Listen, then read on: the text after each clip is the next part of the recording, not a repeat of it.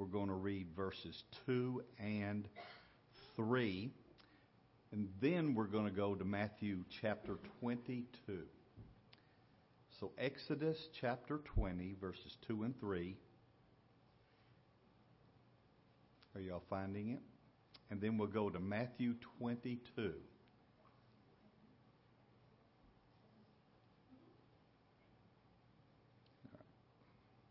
Can every, everybody hear me okay out there? I thought you probably could because this is a, a speaker system that surrounds you. So, so I uh, hope you uh, are enjoying the sound. But most of all, folks, I don't want you to be concerned about all this stuff up here. Be concerned about your condition before Almighty God we're going to be speaking on the first commandment.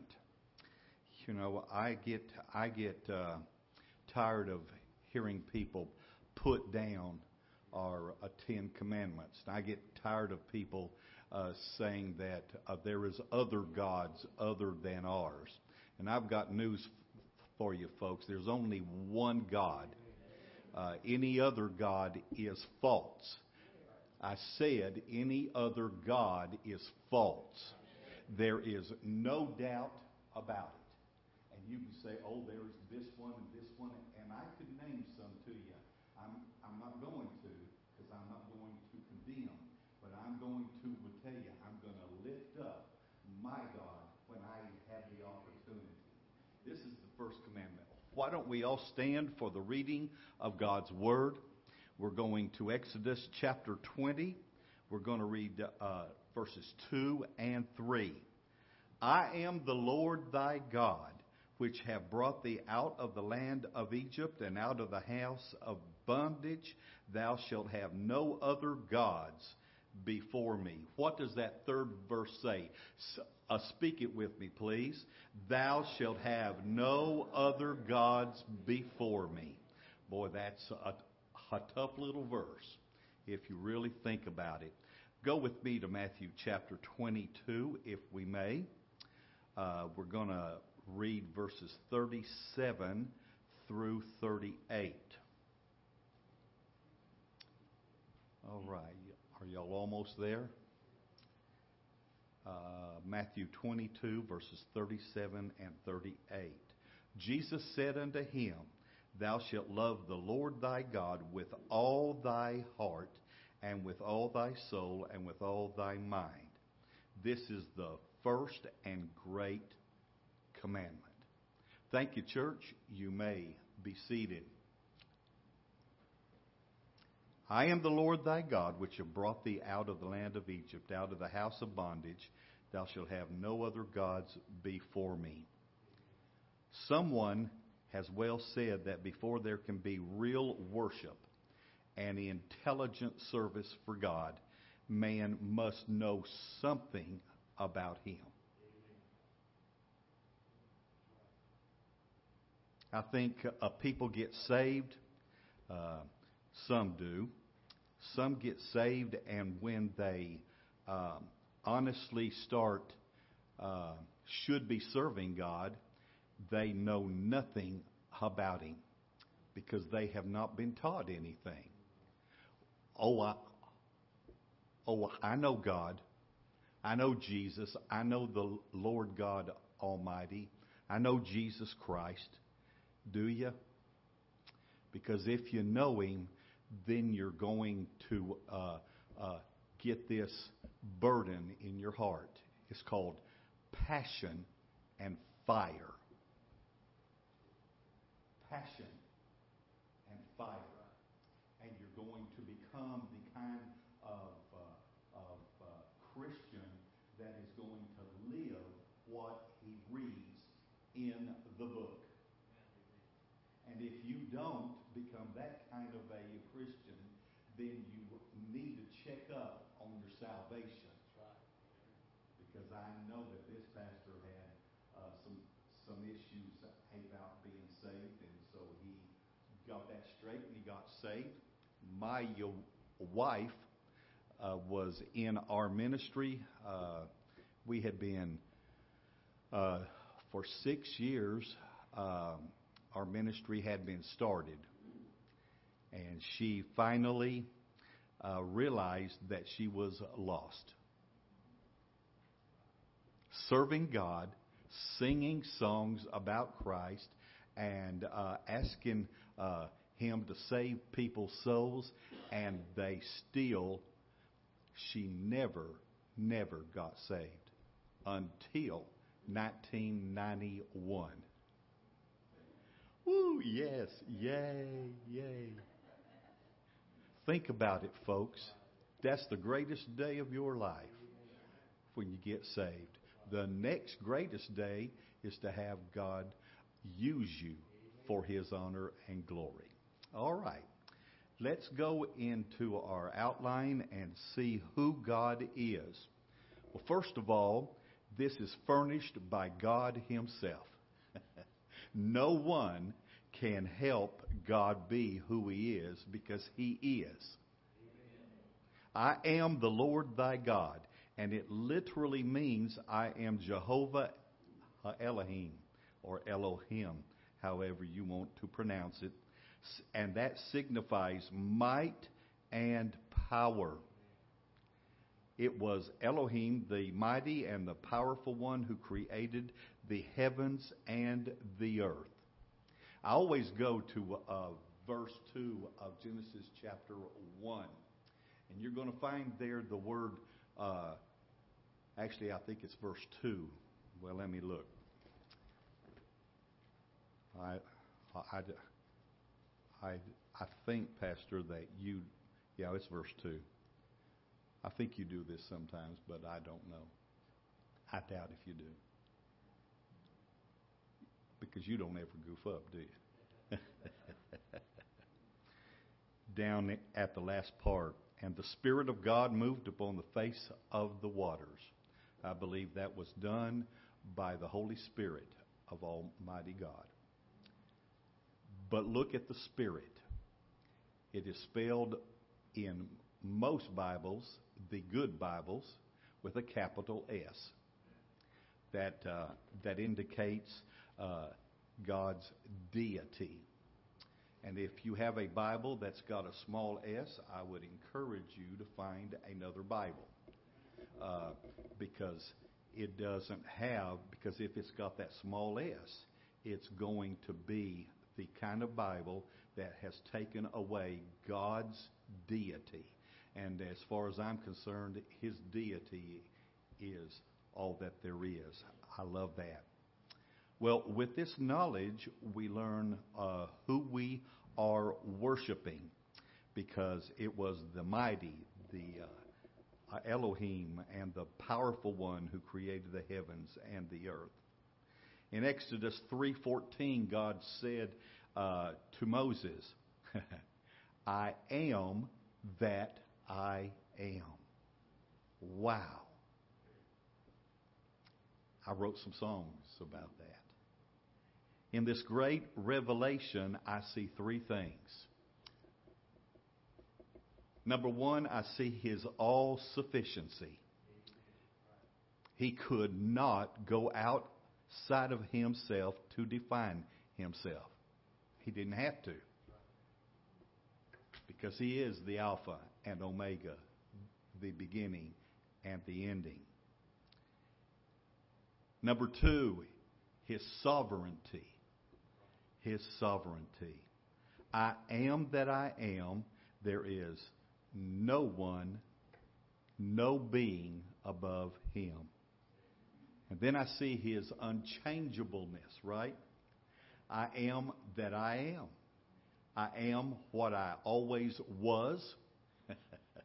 I will be what I am and always was. As Paul said of Jesus, the same yesterday, today, and forever. Ladies and gentlemen, there are too many people tries to make God into what they want him to be. And I'm convinced that he is who he is. You cannot change God. God will never change, but he changes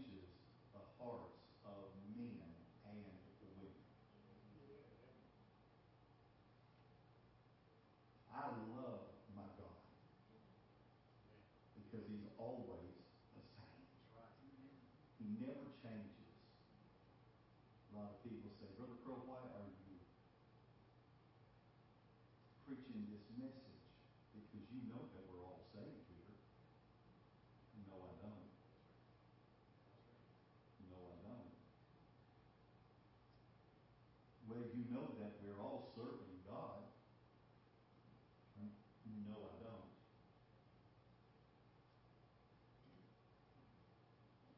I'm being recorded.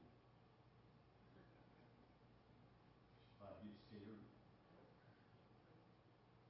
I'm one of these people that believes that just because people claim to be a, a Christian does not make them a Christian. Just because they say they're saved does not mean that they are. If you live it, then that would solidify where you're at. But if you don't live it, folks, then something's wrong somewhere. Maybe you should get saved because maybe you aren't. Or maybe you just need to fall at the knees, on your knees, in front of Almighty God, and get forgiveness for the sin of not believing Him for who He is. Excuse me.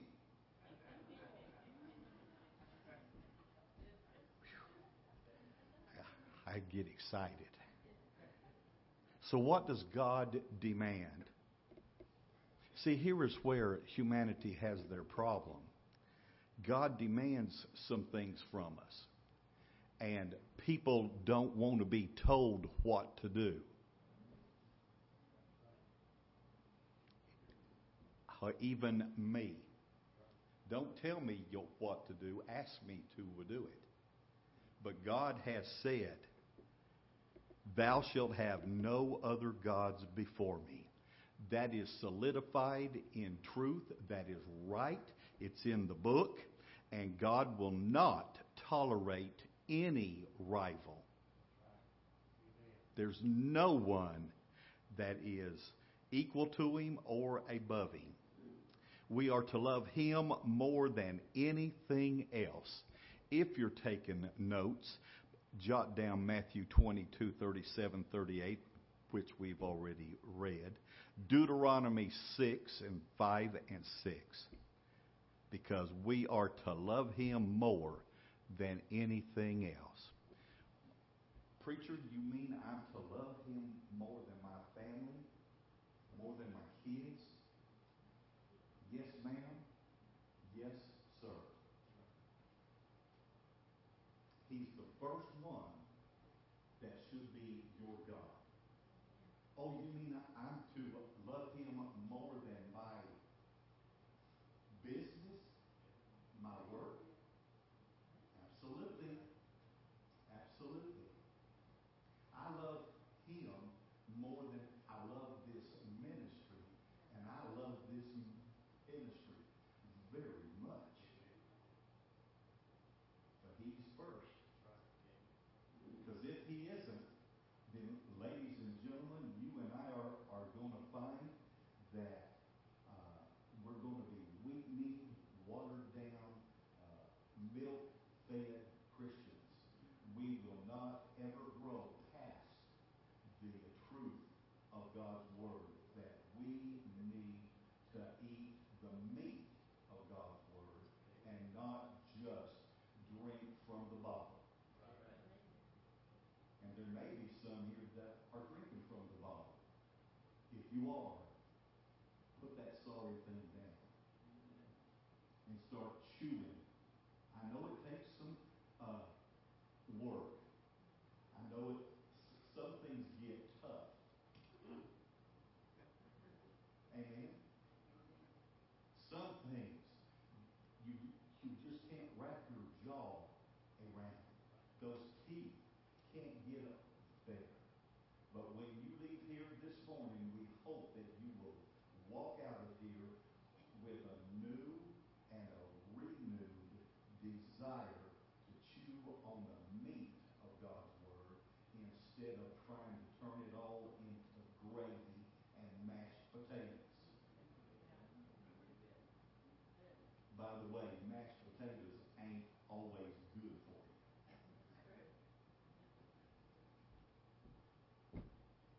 I still think that gravy's good no matter what. I'm teasing. I'm teasing. All right. The Lord God demands wholehearted worship. The word worship means to reverence and adore. It is true that the worshiper becomes like the being that is worshiped.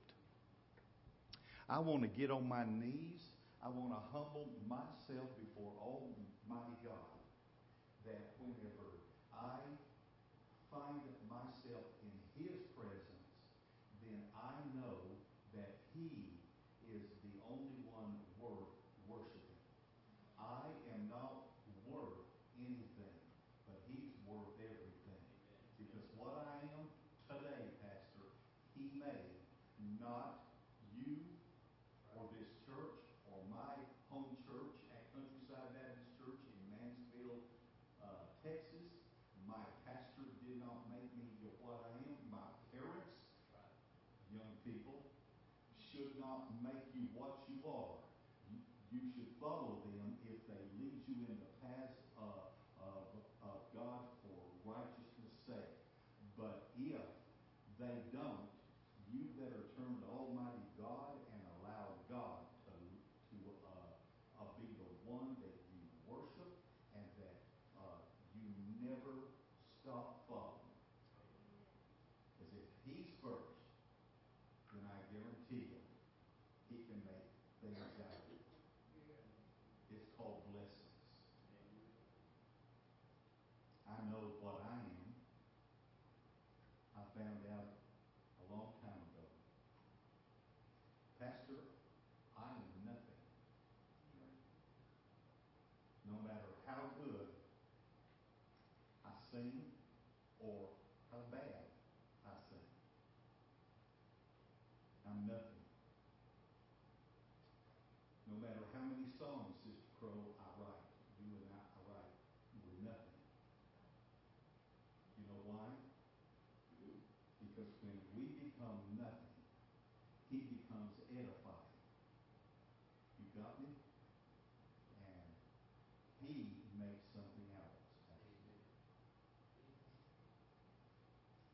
Our ministry has been going for 35 years. Apparently, something's going on. Amen. Something's going on. Because people keep having us back. See, how long had it been?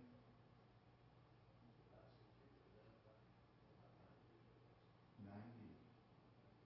And even after nine years, he still wanted us back. Why?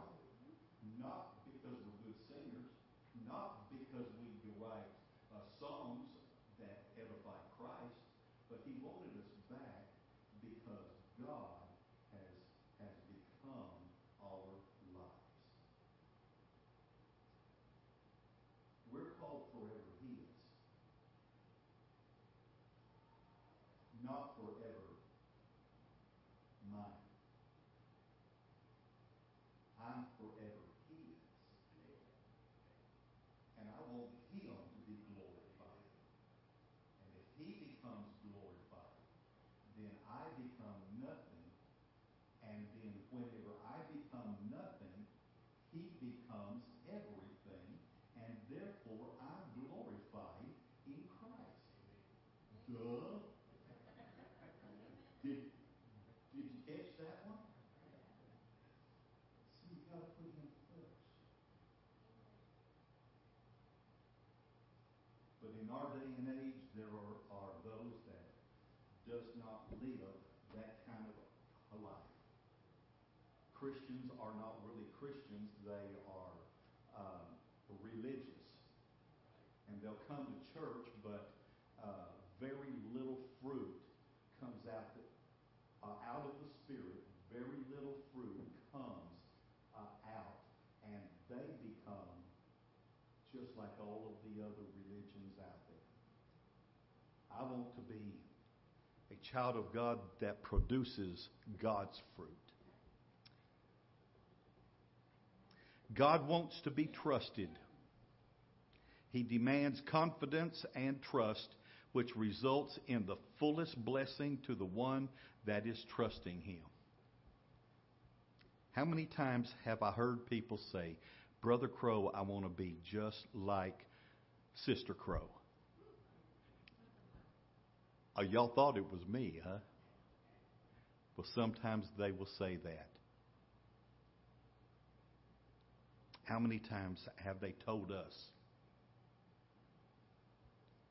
I want to be just like you? And how many times do I say, No, you don't? No, you don't. Because it takes sacrifice. Not trusting in yourself. Not putting you as a God or any other person as a God, but you start trusting Christ completely and wholly for everything. God demands that we make a personal choice as to who we are going to worship.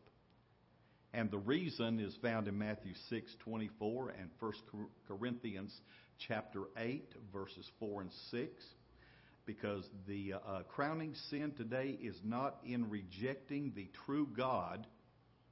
Are y'all listening? But it's in trying to divide our worship between too many other things and God.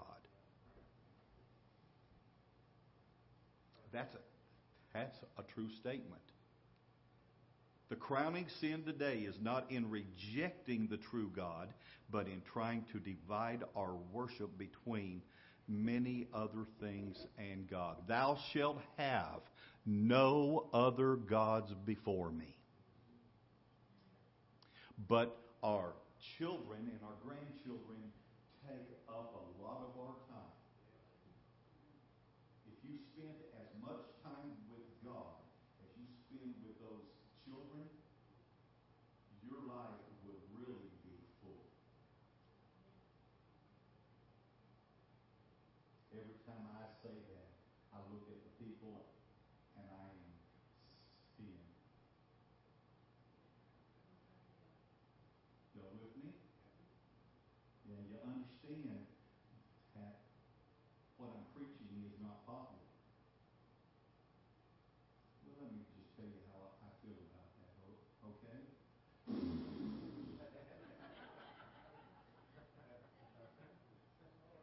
Because I really don't care.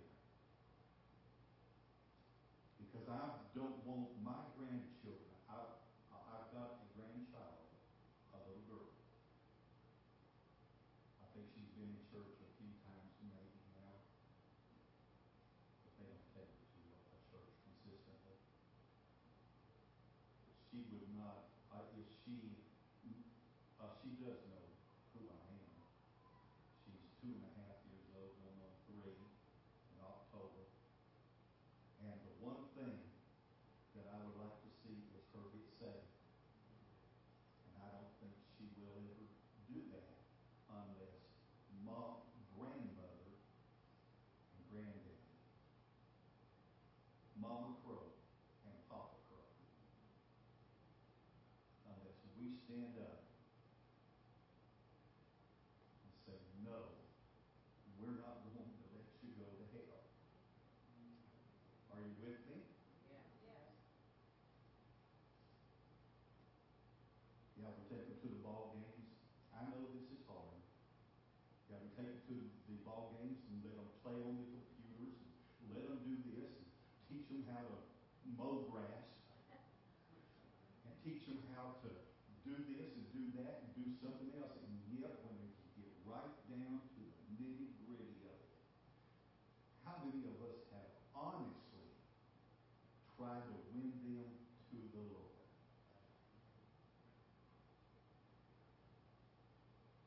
Excuse me. Good preaching, Brother Crow.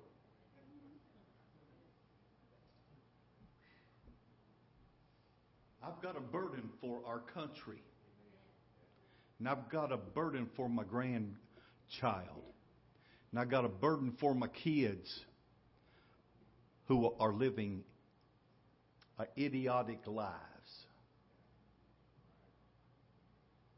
And someone's got to stand up, folks. Someone's got to tell thee the truth. Thou shalt have no other gods before me. You must make that choice today. How may this command be broken? And by the way, there is more to this. Uh, if you'll just, uh, uh, if you wanted to stay here for three hours, and I don't see that happening. Amen. Glory to God. So, how may this command be broken? Well, as we have seen, the first command commandment demands supreme devotion to God. Man, I love Him with all my heart because I know what the, the Bible says about the heart that the heart is wicked and it's evil continually.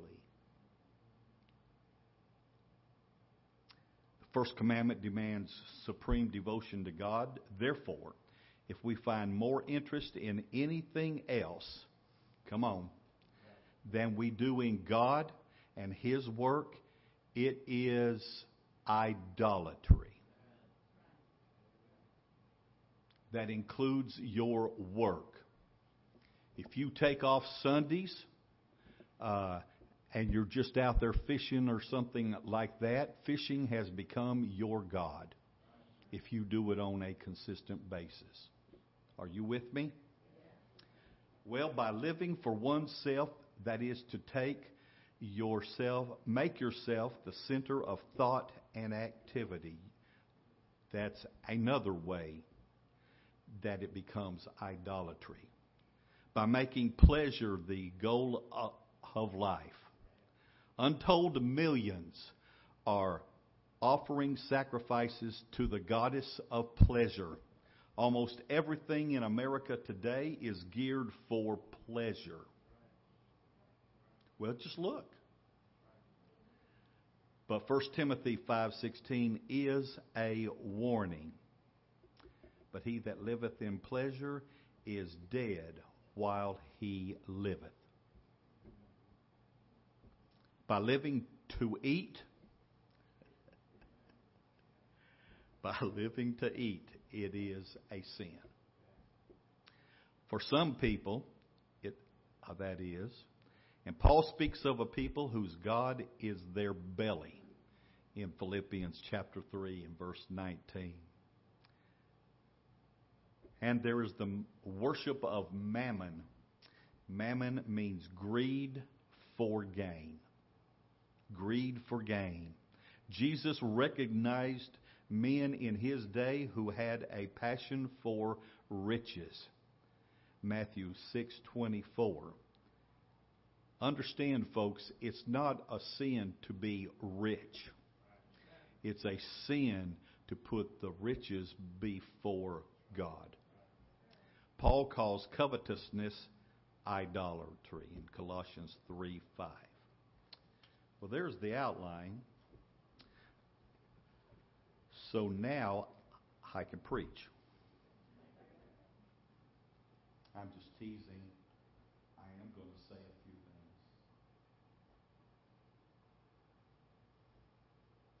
If you have never been saved, then your God cannot be the Lord God.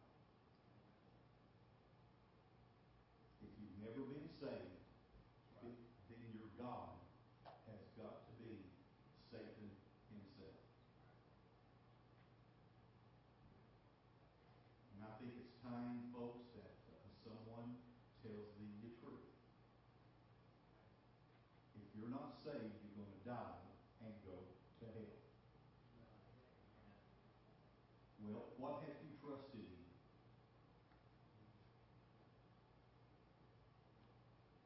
Well, Brother Crow, got to be saved because you've got on a red suit. Signifying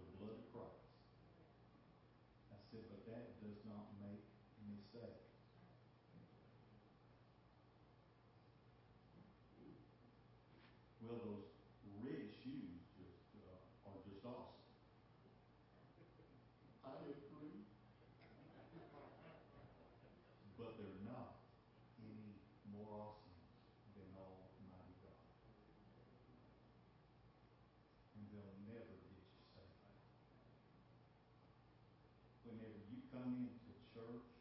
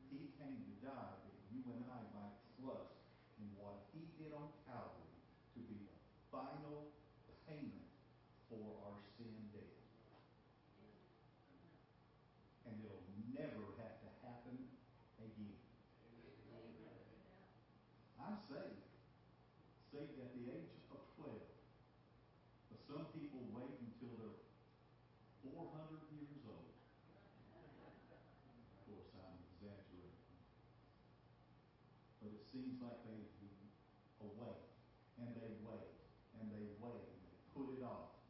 I'm, I'm going to uh, tell you, there's salvation in one.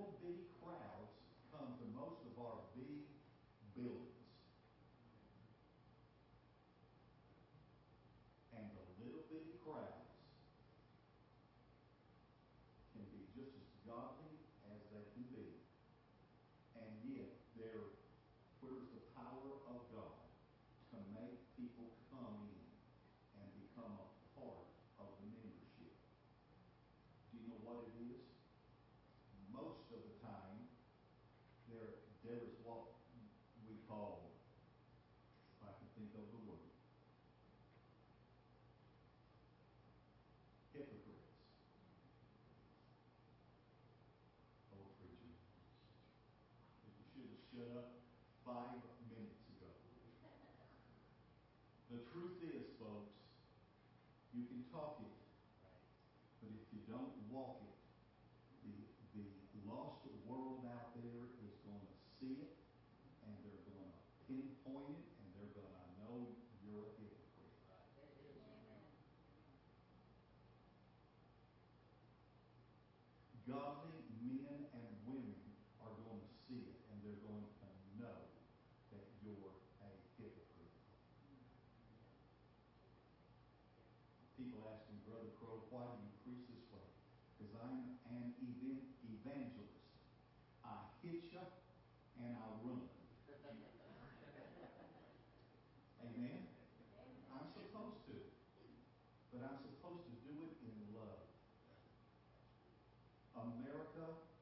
started putting up with anything right. that anybody wants to put out there. They they don't care. Just let it.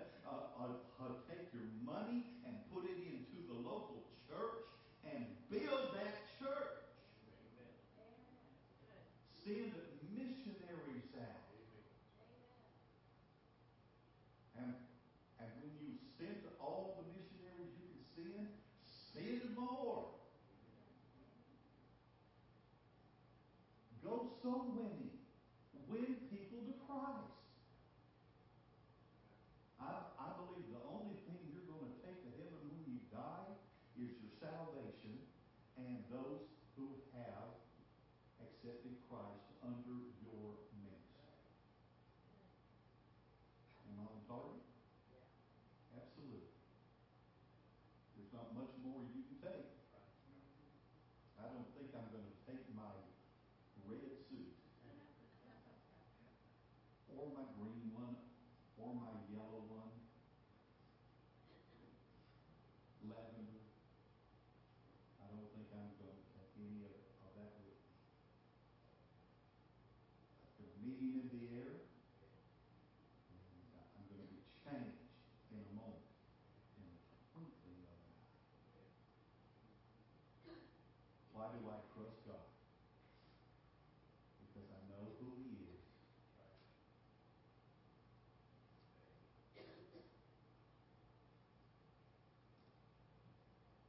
I know what He demands of me. And I know that if I break His commandments, then I am not doing what He wants me to. And I know it has to break His heart. What I'm trying to do is get people to become more solid in their uh, service to God. If you're not saved, I pray that you will be saved, but that's your choice. If you are saved, then I guarantee you, I want you to start serving God. Not because of Philip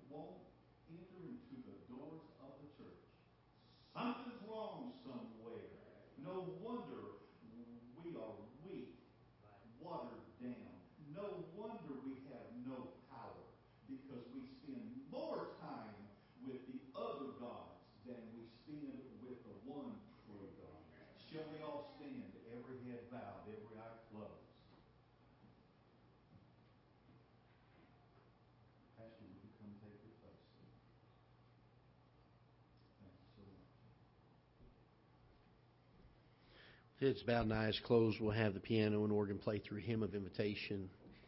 Perhaps you're here today and you say, I don't know if I died right now that I'd go to heaven. Brother Crow was talking about knowing God and having only one God, and yet we may not even know Him personally. If that's the case this morning, you do not know Christ as your Savior, would I, uh, I'd like to plead with you this morning.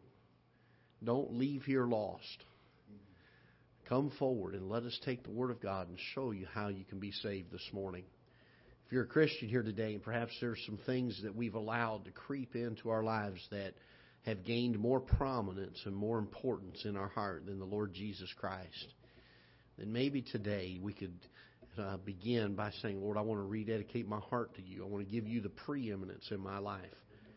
Revival will never come until He has the rightful place in our heart. Father, we pray that you'll bless the invitation and, Lord, use it as you would see fit. In Jesus' name we pray. Amen.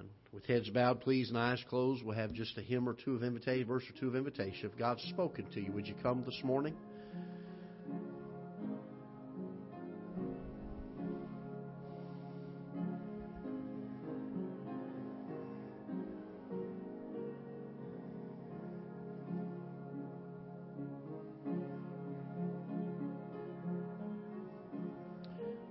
Spoken to your heart, would you respond to it? If He has not, perhaps all is right between you and the Savior, then perhaps you'd pray for others in the room that He has spoken to.